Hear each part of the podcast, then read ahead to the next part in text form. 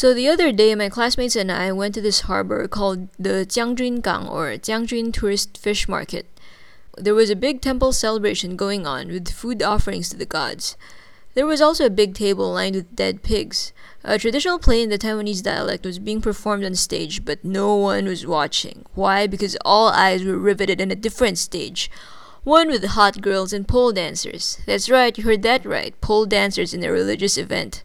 You don't see these, you know, elsewhere in Taiwan, only in rural Taiwan. There was even some audience interaction.